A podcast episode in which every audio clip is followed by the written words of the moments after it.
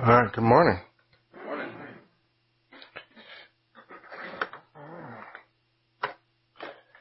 I should I should warn moms up front. You, you guys you guys are going to be my guinea pigs today.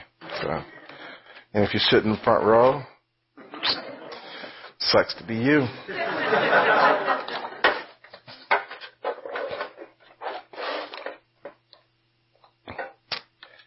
All right, so Mike, I talked to Mike, and like you said, Dad's doing come kind of come through the the zone, and apparently he'll be flying out long trip about one o'clock, two o'clock this afternoon. Get home tonight, drive from Omaha home.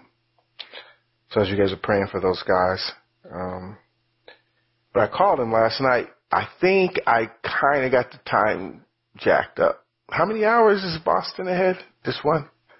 That wasn't too bad. I called him at 10.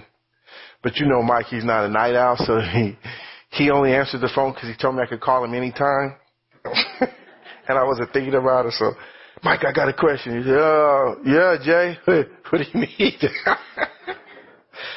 Did I get you at a bad time? No, no, no. Liar, liar.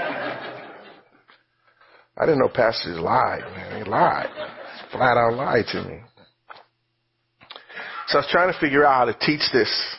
And I actually sort of want to try to teach the whole, the whole chapter, which that's, so you have an outline that has, that's not 11 points. Don't panic. We're not to be here till 2 o'clock. It's just, there's things I want, I want to say to you and last night I was bouncing all over the place. So then if I put it in a row, then I, then, then you guys can follow me. So I want to start out um, creating some context. So, hope has forever changed my understanding of chapter 13, and and I'll get to that. Um, but chapter 13 to me is no longer a prescription, but it's a description, and we'll, I'll tell you what I mean by that. And chapter 12 then it's been used to spend a lot of time to teach the gifts. But as I study the text, that's not really what Paul was really going after. There seemed to be sort of a kind of understanding that um, um, Christians in a church fellowship were empowered by God to do things that they weren't empowered to do before they became part of the body. And, and God, and in the, Mike's talked about it, Mark's talked about it, and I've talked about it, but the Corinthian church was an interesting place. I mean, it's much like San Francisco or New Orleans, probably more like New Orleans. In that there's all this sort of religious craziness going on. Anything you could think of in terms of faith that was being called or you're asked to believe in could happen in. And so 12 is really more not so much about um, the gifts, but about the purpose. So what I want to do is kind of tell you two ideas. So as I thought about this, I thought, I don't know if I'm going to call this the spiritual gifts. And so the title today is We Reflect Our Coach. And I want to start out with the story and hopefully you'll see how this started. So I have about 14 seniors graduating that played for me um, for three years. I had them from seventh, eighth, and ninth grade. And then the way it works on the team that I coach in the summer is that once they sort of hit ninth, eighth, or ninth grade, then they they um, start to travel in very competitive tournaments. But so the coaches can travel together. Um, I get the little girls, and those girls are no longer little girls; they move up. But this was the team that I, one of my favorite teams. And we started out ninth grade in a bit of a problem because we had about 12 or 11 girls didn't know who was going to play with who. And, um, there was some girl controversy. Now, this isn't a stereotype. It's just, it happens on boys teams too. There's just, this controversy and who's the innies and who's the outies, and I started to practice out for two practices. We didn't pick up basketball. Cause I just said to these ladies, look, here's the deal. Um, if you're going to play for me, here's what you got to understand. Everybody's going to play, and we're a team. And everybody's on this team. We don't kick people off. Everybody's going to get in the game. I don't sit people down. I don't take 10 girls with me and four of them sit, never play. That's just, that seems stupid to me. So, um, you're going to play, but we got to play as a team. And, re- and re- what's going on right now is not team. We had a couple kids who weren't liked and blah blah blah. So we just sat in the in the zone for two practices, which means two hours, two Sundays. My team didn't practice; they were with me. And my frame to them was, we're a team. We play together. And what I want you to figure out is everybody's supposed to be on this team, but you also have to play for each other. And you don't have to like each other. You have to be best homegirls, but you you got to respect each other on the on the floor. So t- two Sundays later, the girls decided they're ready to play. We got to the summer and and I, you know, I have ten girls. I have five girls that are six foot or better. I mean, I just have, and I have three really stellar guards, and we just got our butts handed to us all summer. Just, it was just bad couldn't figure it out. We would play, get to a place, we'd be up by 15, lose the game. You know, be down by 15, miss a shot and lose a game. And, uh, and it turned once we were playing in Harrisburg and we were down 10, caught up. Last second play, I called some crazy play. They didn't do what I asked them to do. They did their own thing, luckily. And this girl, this girl takes it to the hole, gets hit, hits two free throws, we win the game. And you could see that turned the corner. We started kind of winning some games, but not tournaments. And so at the end of the summer, my best friend's a guy named Rob. He used to come here, speaks big six five, black dude, built like this. And he's uh he runs the bus. He's the assistant director of the uh, Sioux Falls bus buses, public buses. And he said, "What you you guys going to the national tournament in Minneapolis?" I said, "Yeah." He said, you don't sound so good. I said, dude, if we win one game, I'll be good. Like it'll be a good tournament. And here's what happened. I didn't find this out till in, during the tournament. That those girls started to let me know that all summer I wasn't the only voice in their head. And I could see, you know, the, the way the tournament was set up, the, the fans weren't behind me or close to me. They were way across the court. And that little dis- dis- distance was the difference. Because those girls, it was me and them against the world. And because of the way it was arranged, those girls didn't have competing voices during the tournament. So my friend Rob calls me up about two days in the tournament. He says, how you doing, man? I said, dude, I don't, I have no idea which team showed up for this tournament. He said, why you say that? I said, dude, we're two and one against crazy good competition and we're about to play the number one team in the in our pool, and he, they're three and zero. Oh. But if we beat them, we're both we'll, we'll both be three and one. So he said, "What you think?" I said, "Man, we ain't beating them girls, man. I'm just happy we got two wins." So we get to this game, and these girls scratch it out, scratch it out, and we finished the pool three and one. So what happened? We beat those girls. Now the game was ugly. It was 24 to 28. Can you imagine that? It was ugly, ugly. Nobody could hit a shot, but my girls just outplayed, just outgritted these girls. It's a team. And that was the first time that tournament where those girls played like a team. Now I tell you that because I titled this, We Reflect Our Coach. And the title verse, the verse I want to take a look at just, remember I'm teaching the whole thing, but the key verse is there are different kinds of gifts, but the same Spirit distributes them. There are different kinds of services, but the same Lord, but the same Lord. There are different kinds of workings, but in all of them and in everyone it's the same God at work. Okay. So this passage is broken up and what I want to try to do is build a case for two things. You are on a great team called the church. You're on a great team. And believe it or not, it's actually unstoppable. You're on a great team. I'm going to talk about the team. The second idea I want you to think about is you play for a great coach, God the Father. And I want to compare and contrast. Here's what's not going to happen because of the coach. There's not going to be a Penn State thing. You don't have to worry about getting touched or handled inappropriately. You're not going to get streamed at or put down for poor performance. You're not going to get kicked off the team because you're a knucklehead like I am. Okay? Um, and you're not going to be given the best seat in the house because you're one of the best or the most talented players on the team. You play for a great coach. And you happen to be on an unstoppable team called the church. So let's take a look at that. So in the first couple verses,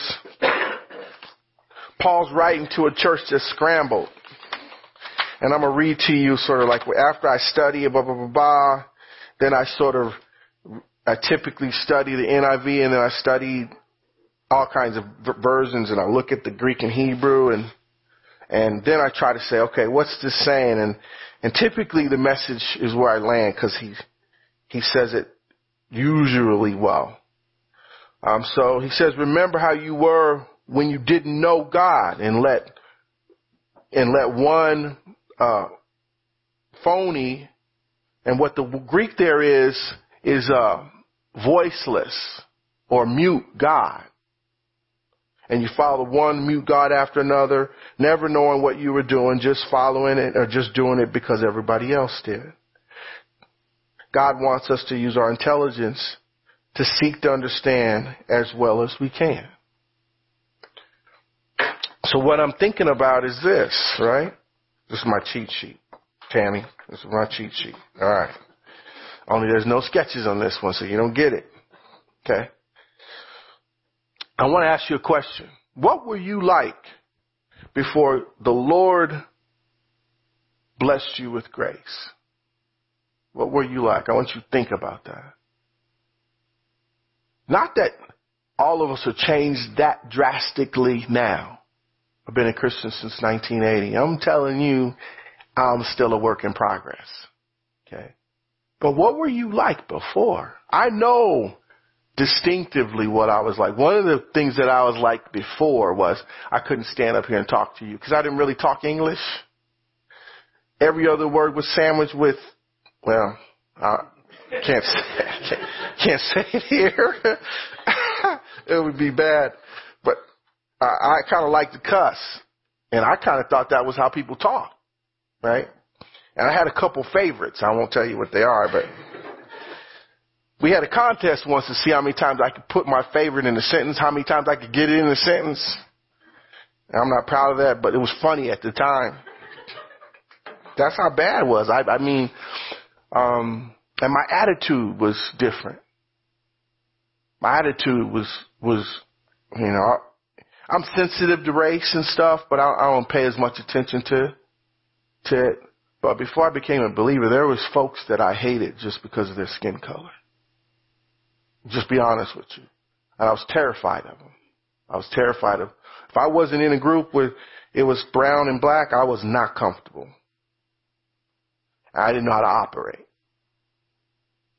Um, if I was around people who were upper middle class, like, or upper class, I wasn't comfortable. If you didn't come from the hood, I didn't want nothing to do with you.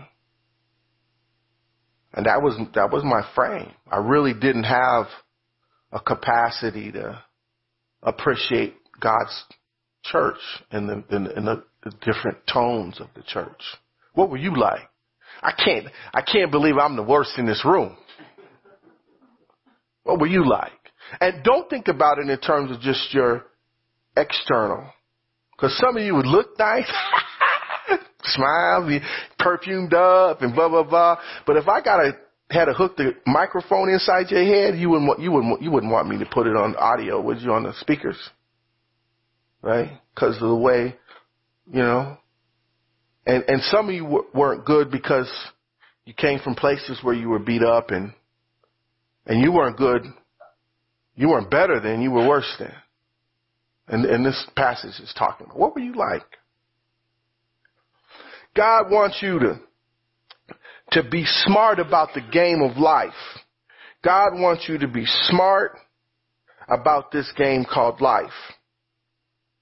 And what he says is this in, in verses 5, 6, and 7, he talks about these gifts and what he says is whether it's ministries, which is translated gifts, or workings, which is translated service, the source is the same. The source is the same. He's talking to these folks who are getting mixed up about where they got their stuff from. And what Paul's trying to say is it doesn't matter what your passion or your ministry is. What is? What are you called to do? What, what are you, what, what are you called to do? And then what's your act of kindness? We talk about serving in love. What's your service? What do you do? You know, I, I'm called and have been called to be a leader of some sorts, a manager. And my act of service is compassion and encouragement. That's my act. That's, that's what I do best. What do you do? Doesn't matter. All of us get this, all the, I look in this room, boy, I see some, you know, I see some people that look friendly, and I see some people I really wouldn't want to meet in the alleyway. And I see some people that look like they came from the same place I came from or the same economic status. I see some people above. And I, what I see in my, in my mind though is brothers and sisters or teammates on the same team. And he's saying, and he lays out the ministries, and he lays out the, the workings or the service. But what I think he wants you to understand is the gifts and the services that we've been given are focused, those gifts are focused passions and concerns. And the service that you've been given is how God expresses himself through you in action. Right? Whether you're faithful or do miracles or whether you encourage or whether you are, are, uh, uh, discerning, the ministry or the passion he gives you or the concerns. What are you passionate about? Those are wired in by God. And then what do you do? If I watched you every day, how do you express and show people God?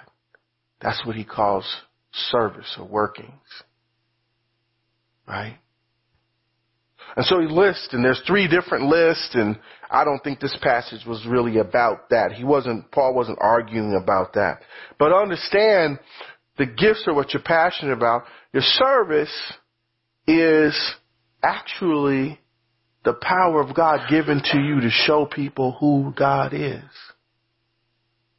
So when they see Travis or Rosia doing what she does, the way in which she does her job, the way in which Travis does his job, the way in which Devin does his thing is the power of God used to influence other people, to witness to other people about who God is.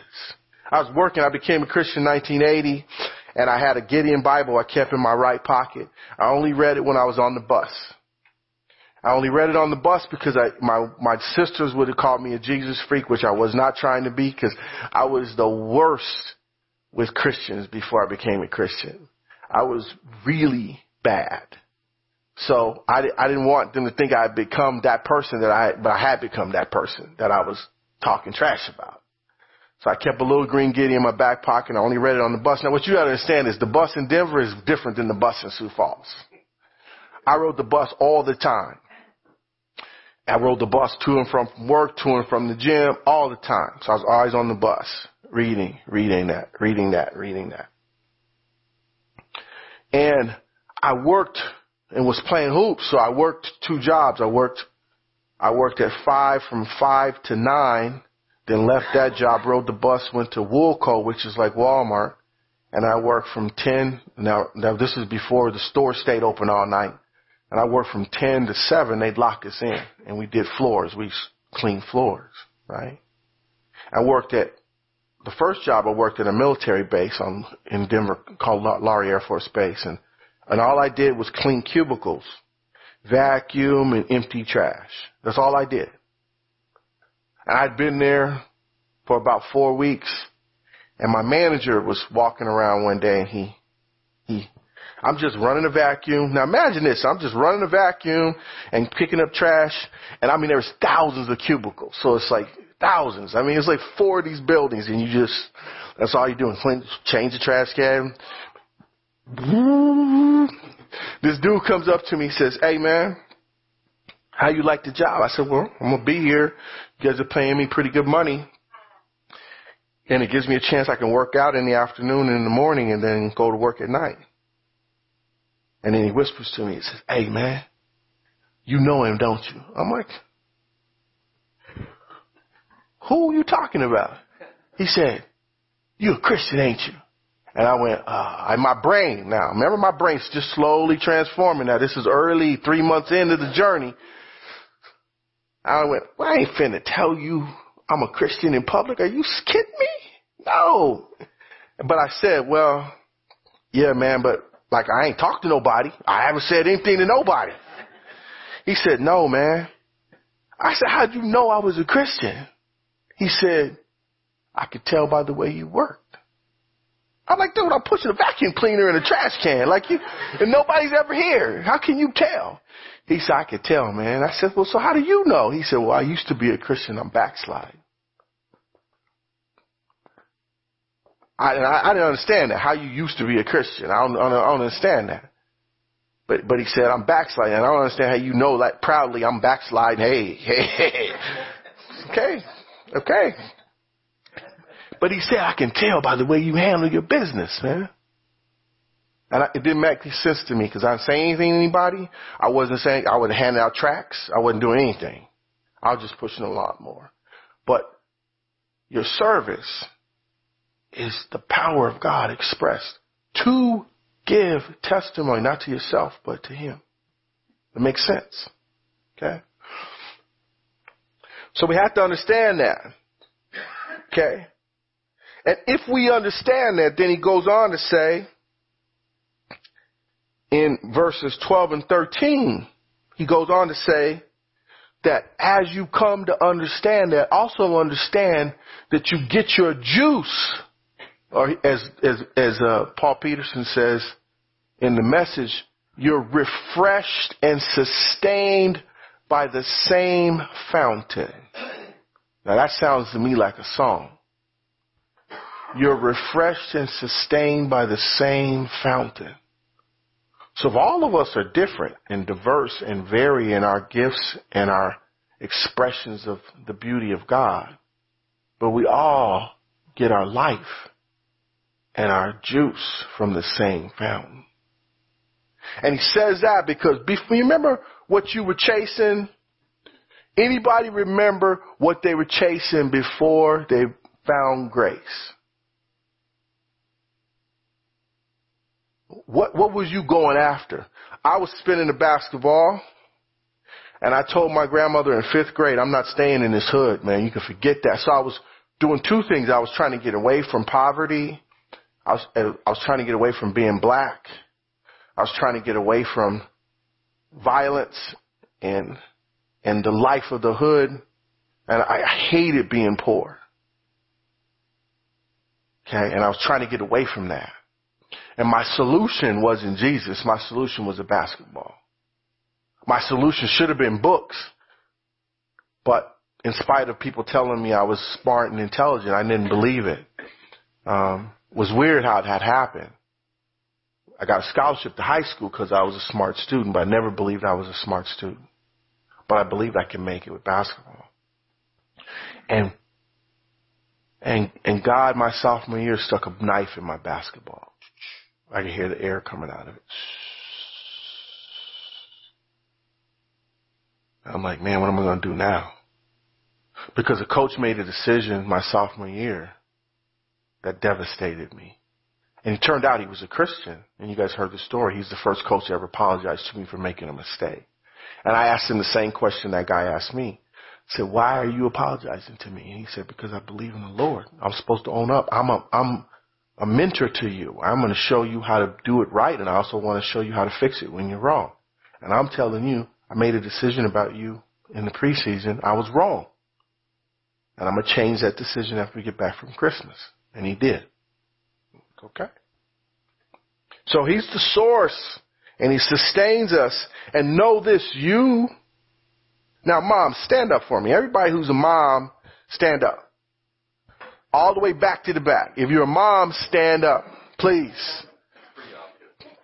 Yeah, yeah. Well, it's too hard to stand up. I got a, I got a objector up front. Somebody come move her out of the building, please.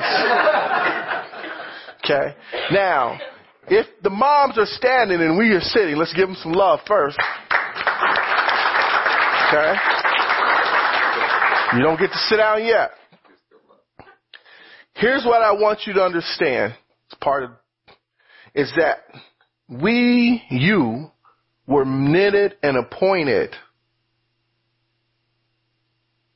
to the place that you are now and you're knitted and appointed as a team of moms and grandmas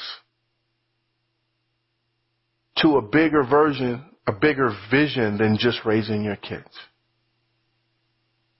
Your job and our job as people and a part of the church is to not only raise our family and our kids, but to inspire them and to encourage them and to influence them in the direction of the kingdom.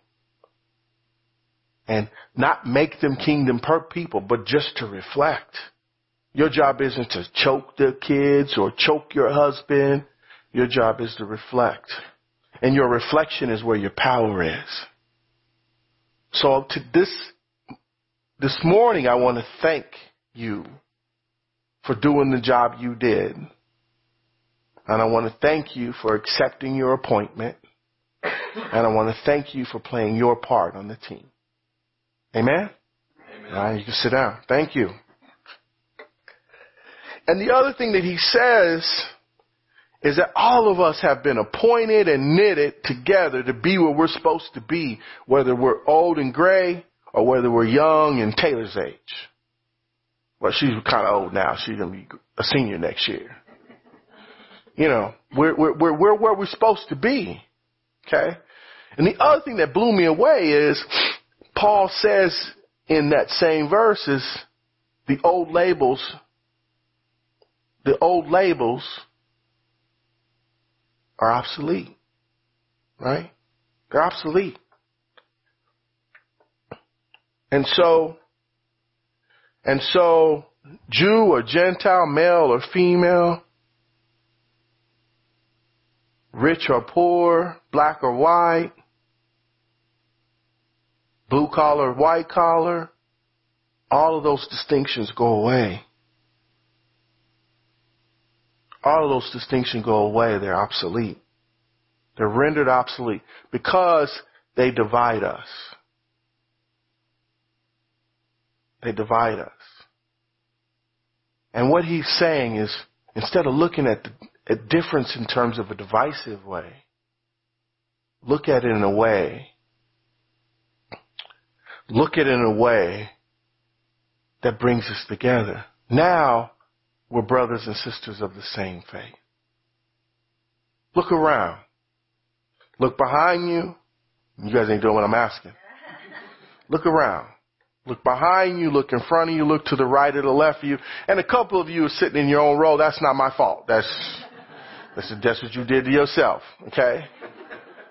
But what I want you to understand is whether you think they're cute, pretty, ugly, hairy, bald, whatever, they're brothers and sisters in the faith and they're appointed to be by your side. And they've accepted the appointment. That's why they're sitting here. And some of the brothers and sisters aren't sitting here. A lot of brothers and sisters aren't sitting here. But when you go to places, I used to come to Sioux Falls. When I first came to Sioux Falls, I wanted to know how many black folks was here. And that's what everybody asked me in Denver. How many black people in South Dakota? I said, just me. they still ask me that question. My cousin said, is there any black folks in South Dakota, man? I said, you know what? I don't think so. I ain't seen nobody, man. Like, You know, they know I'm messing with them. But here's one of the things that happens. And, and, and the younger generation jacked this up, but it used to be kind of a cool thing those of us in the 70s did. So if you've seen a brother in the mall, and he's from the same generation I did, we would be looking for each other. So I see, I'll be like, oh, my wife, what you get all excited for? I'm like, there's another brother walking down the van, yeah. So he walked by, and we do the thing, like, what up, home? What up? How you doing? And you know, and then you had these young cats come in, and they all ganged out, and so they scared of each other, right? So you do this, and they like, they got attitude with you, you know. But you always know a cat that grew up in the 60s or the 80s, or 60s, 70s, or the 80s, because when you do this, they do it right back. Oh yeah, what up, man? Good to see you. You know what I mean? The problem is, we don't do that as Christians, man. Right? Because we don't always know. But it should be the same thing. Yo, what up, home? What up, Christian? Bro, home, my homeboy. Go to church with me, man. You know, the same love should exist. Same love should I see Travis, I should be like, yo, what up, young buck? What happening? And he should give me the love back. You know, cause we're in the same team. You know, I watch teams jump up and bump chests and stuff like that. And Christians be, you guys even here, you be sitting in the church seat like this. I have to jump up and down to get you guys to do something for me. Right? Love. So let me keep moving. Right? So to mom, moms today, I want you to understand that. I want you to understand. I also want you to understand he's three things. He's gifted you, he's empowered you, and he's placed you in the right place for the intended purpose of reflecting him and glorifying him. That's it. That's it. Remain. You know, a rose doesn't follow you around and say, hey man, I'm pretty. You come to the rose, but now if you're fool enough to grab the rose, you might get some things in your hands. But a rose is a bush stays there and you come and you, oh man, cause the fragrance and the color attracts you. AA talks about being a program of attraction. Faith is a program of attraction. Right? You guys are here because you smell something different when you come to hope. You know, some of you are here because you're grace fanatics. You know, I'm not going to mention his name, but I know a dude who watches church services and edits them. Like, nope, nope, nope, nope. I'm not going to point. I'm just not going to look in his direction. but I know who he is. He's a grace fanatic. Nuts about the message, the gospel, and the, and the gospel being taught well. Right? So we're here and we're, we're in the right place and intended. He goes on to say this too. At the end of that verse, the end of the verse, 14 through 8, 14 and 18, he says this, and I'm going to paraphrase it because I'm going to put in my, the, the fifth idea is that we need to understand the challenge of coveting. Right? Why do we have gifts? And then he shifts in the second phase and starts to talk about the body. Why do we need to do that? Why? Do, I'm like, I always ask the question, why is Paul talking about this now? Why now? And what we need to do is understand the challenge of coveting. We need to understand the challenge of desire, and I'm not calling it evil, which lots of translations put that it's never there. That word is never in front of that word. Desire because we all have it. We all want a better spot, a better gift, a bigger or smaller highlight, uh, spotlight. And we can, we, we cover from different positions. I can cover from being the best looking down, sucks to be you, or I can cover from the bottom looking up, and I wish I could be like, and God's saying neither of those positions is what he wants.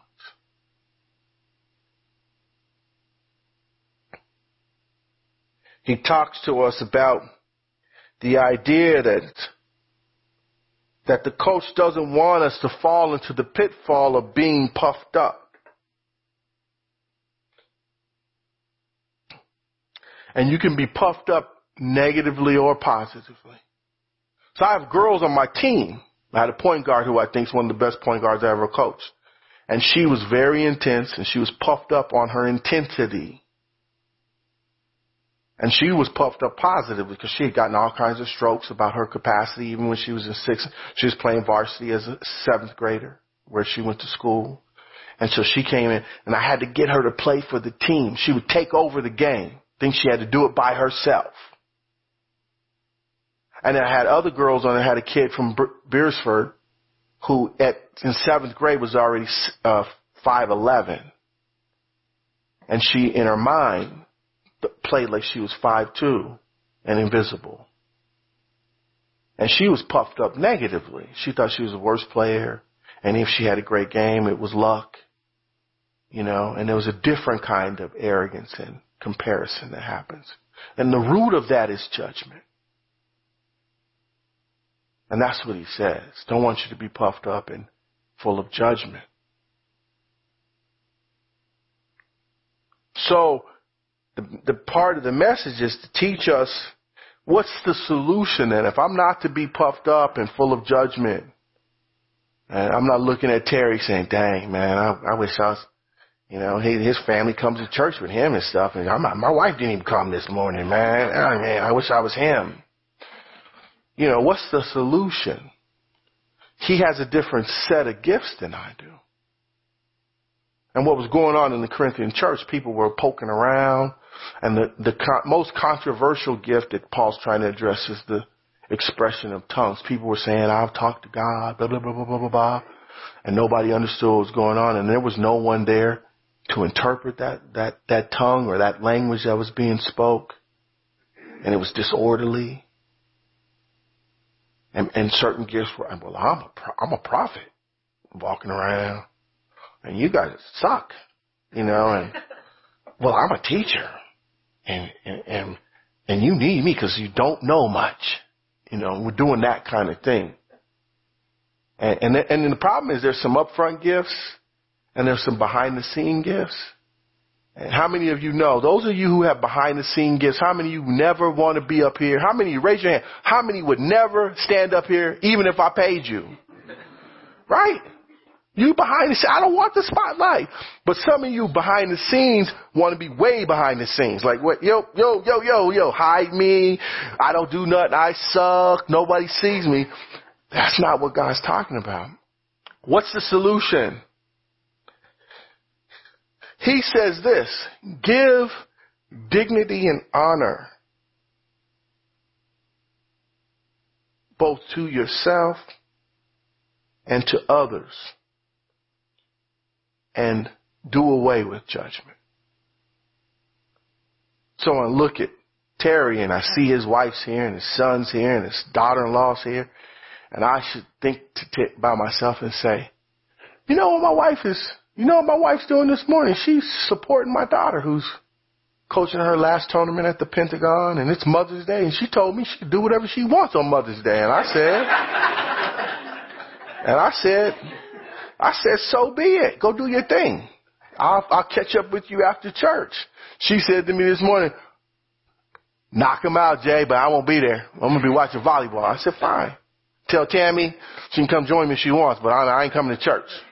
You know, and I, and I, I gotta understand that the Father honors and dignifies me. So that needs to be as I'm working my reflection to you, to Jay. We, we had a set man. I don't, I don't even know if his real name is Jay because people call me Jay and that's not my real name either. But, but we had the same name. And I, I kind of like his style. You know, I mean, I think the dude got some flair, right? so I be copying him. Like I cuff my pants like Jay. You know, cause I think that dude, that's tight, man. I see him. Maybe he sees some things I do and he's like, yo, that's cool too, but I don't think so. But I'm just flat out telling you, I covered that right there, man. So I'm like, yo, what Jay got on today, man? I, I can't, I can't do the plaid stuff, man, cause he does this, the lines come down and then do this and then that ain't gonna work, man. That ain't gonna work right? But I'm going to honor and give him dignity and honor, not because I can do that, but because it's been done for me, right? And I'm going to work hard to suspend judgment. Here's what I want to tell you about judgment. Judgment is wired in, y'all. You cannot do it. Try not to. try to go someplace and just, I'm not going to categorize it. I'm not going to label it.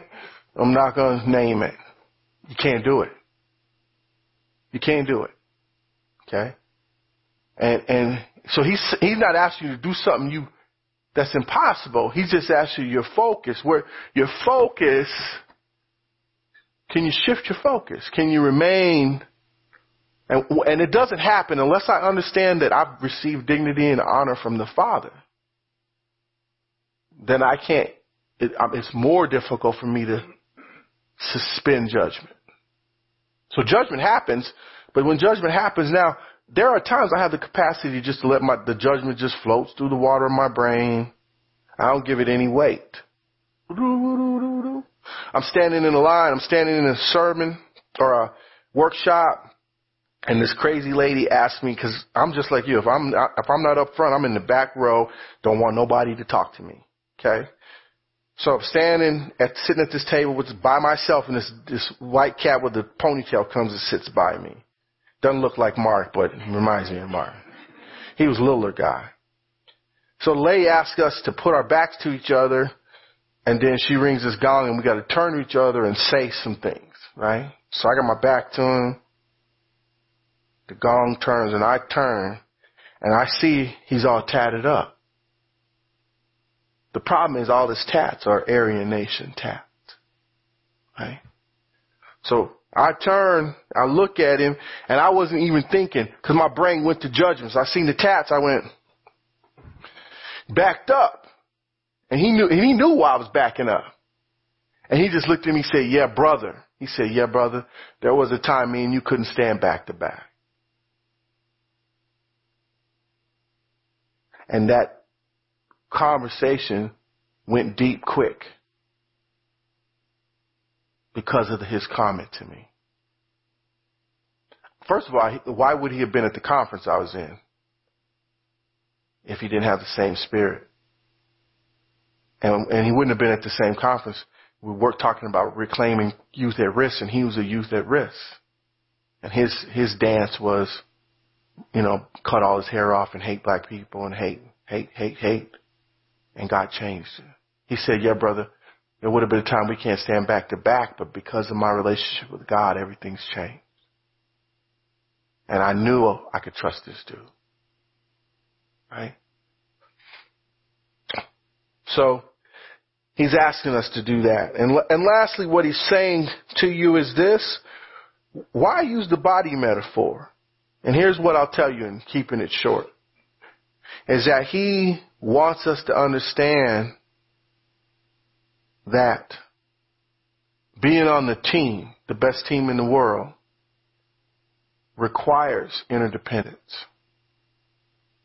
Requires that I trust people who don't look like me, don't talk like me, don't act like me, because they've been empowered by the same God to be in the same fight, to be on the same court as I am.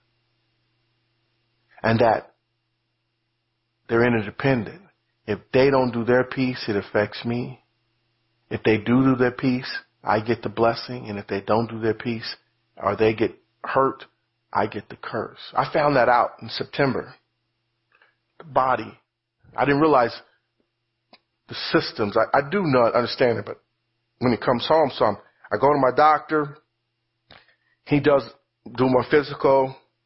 He comes back and he says, Jay, I got some concerns about your kidneys. I'm like, what the, what? I already got asthma, high blood pressure. What are you talking about? He said, well, your numbers aren't good, so I want you to do what you're going to do. Come back in two weeks. We'll test it again. So I go back, get tested. My numbers are worse. I'm like, oh, dude, this ain't good, man. Like, this is not good. Then he, then he says this. I, I want you to go see a specialist. Now, do you have any idea what that does to people? Like, I'm like, what? Wait a minute. Can't we like do some aspirin or something? Like, no, I want you to go see a nephrologist. I couldn't even say it when I first seen it. I'm like, you want me to go see a kidney doctor? Oh, this ain't good. I'm about to die. See, my brain goes from,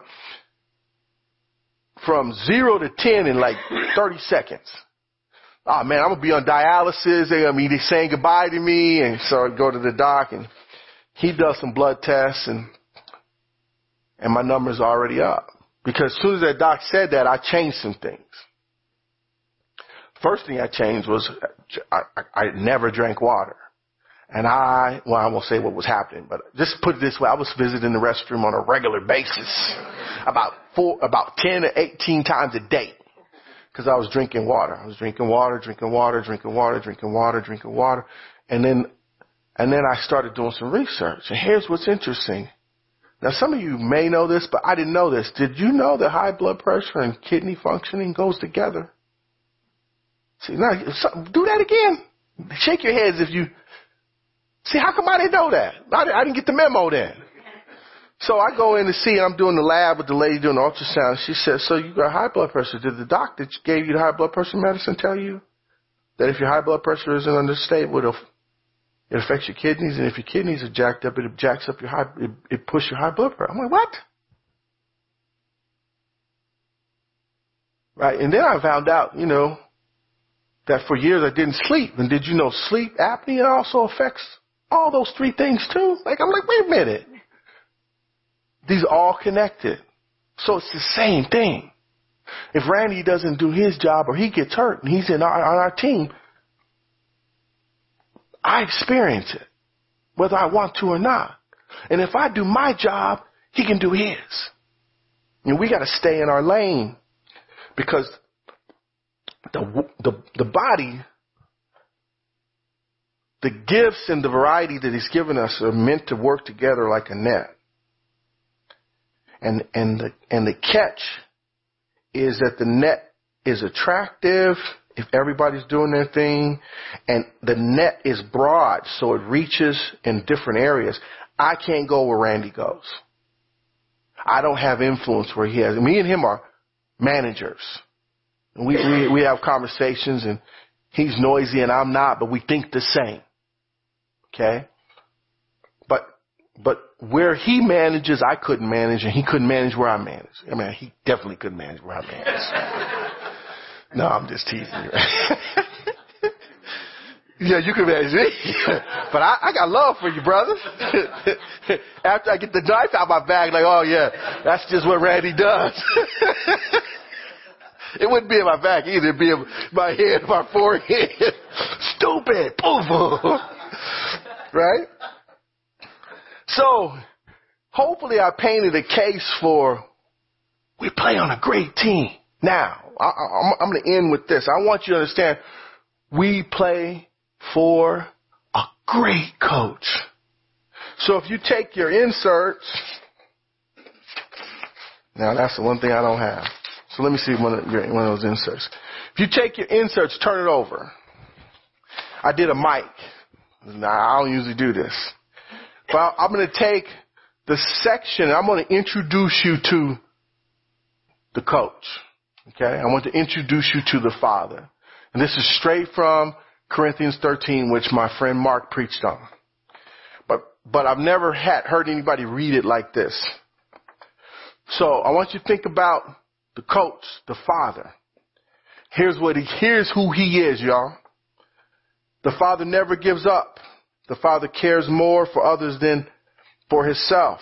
The father doesn't want what it doesn't have. The father doesn't strut. He doesn't have a swelled head.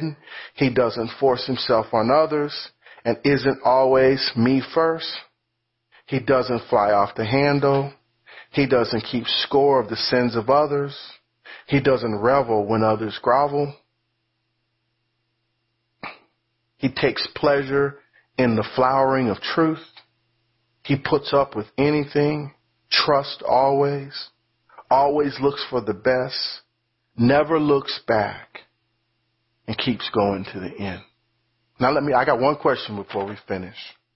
Could you play for him? Could you play for him? That coach.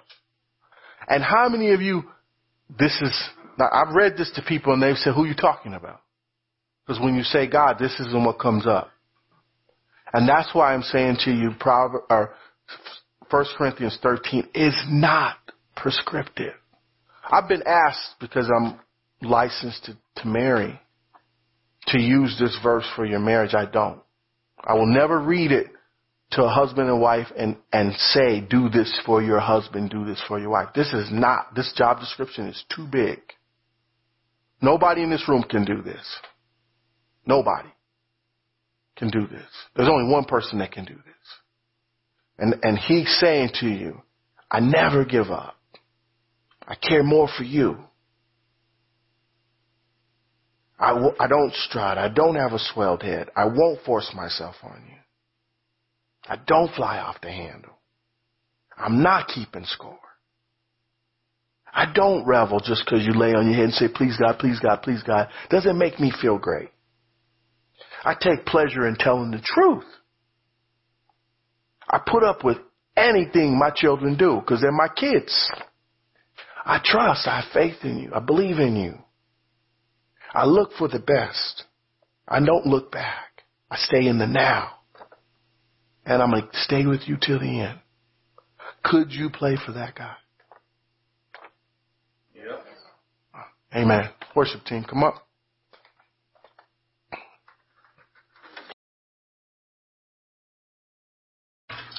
Dear Father, we just want to say thank you for being our coach. But we also want to say thank you for including us and appointing us to this team. May we show one another the dignity and the honor that you show us. May we be able to suspend judgment and may we remember the kind of coach we play for. It is for you that we do these things and it's for your purposes that we, that we proceed forward. And we are thankful. And these things we pray. Amen.